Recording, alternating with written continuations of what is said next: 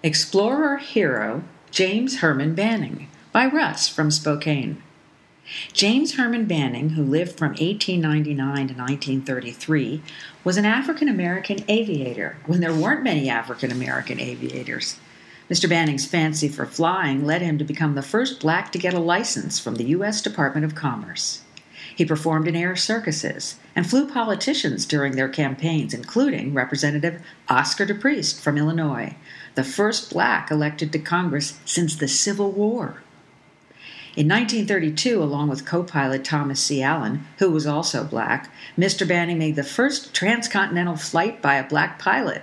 The trip took 21 days and 17 stops, beginning in Los Angeles and ending on Long Island, New York and they paid for it by raising money at each stop.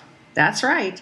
In 1932, in the middle of the Great Depression and racial segregation, two black men raised money from donations to fly a salvaged Alexander Eagle Rock OXX6 airplane, whose spare parts included some from a Nash automobile across the country.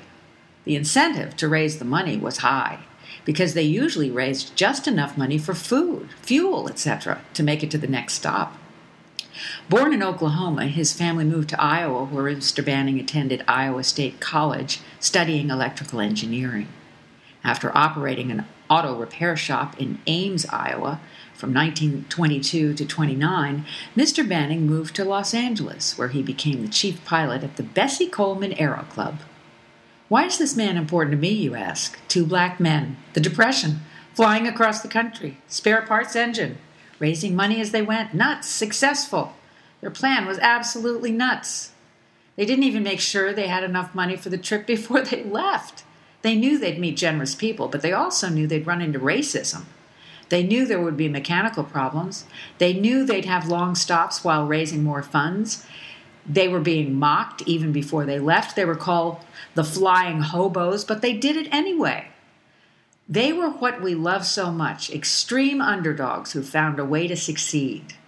Life does not give us all the same opportunities.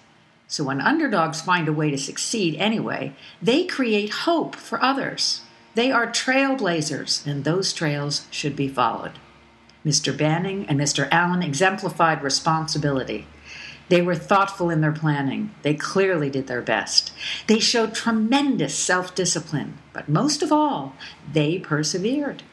But something tells me that through all the struggles, these two men had a lot of fun.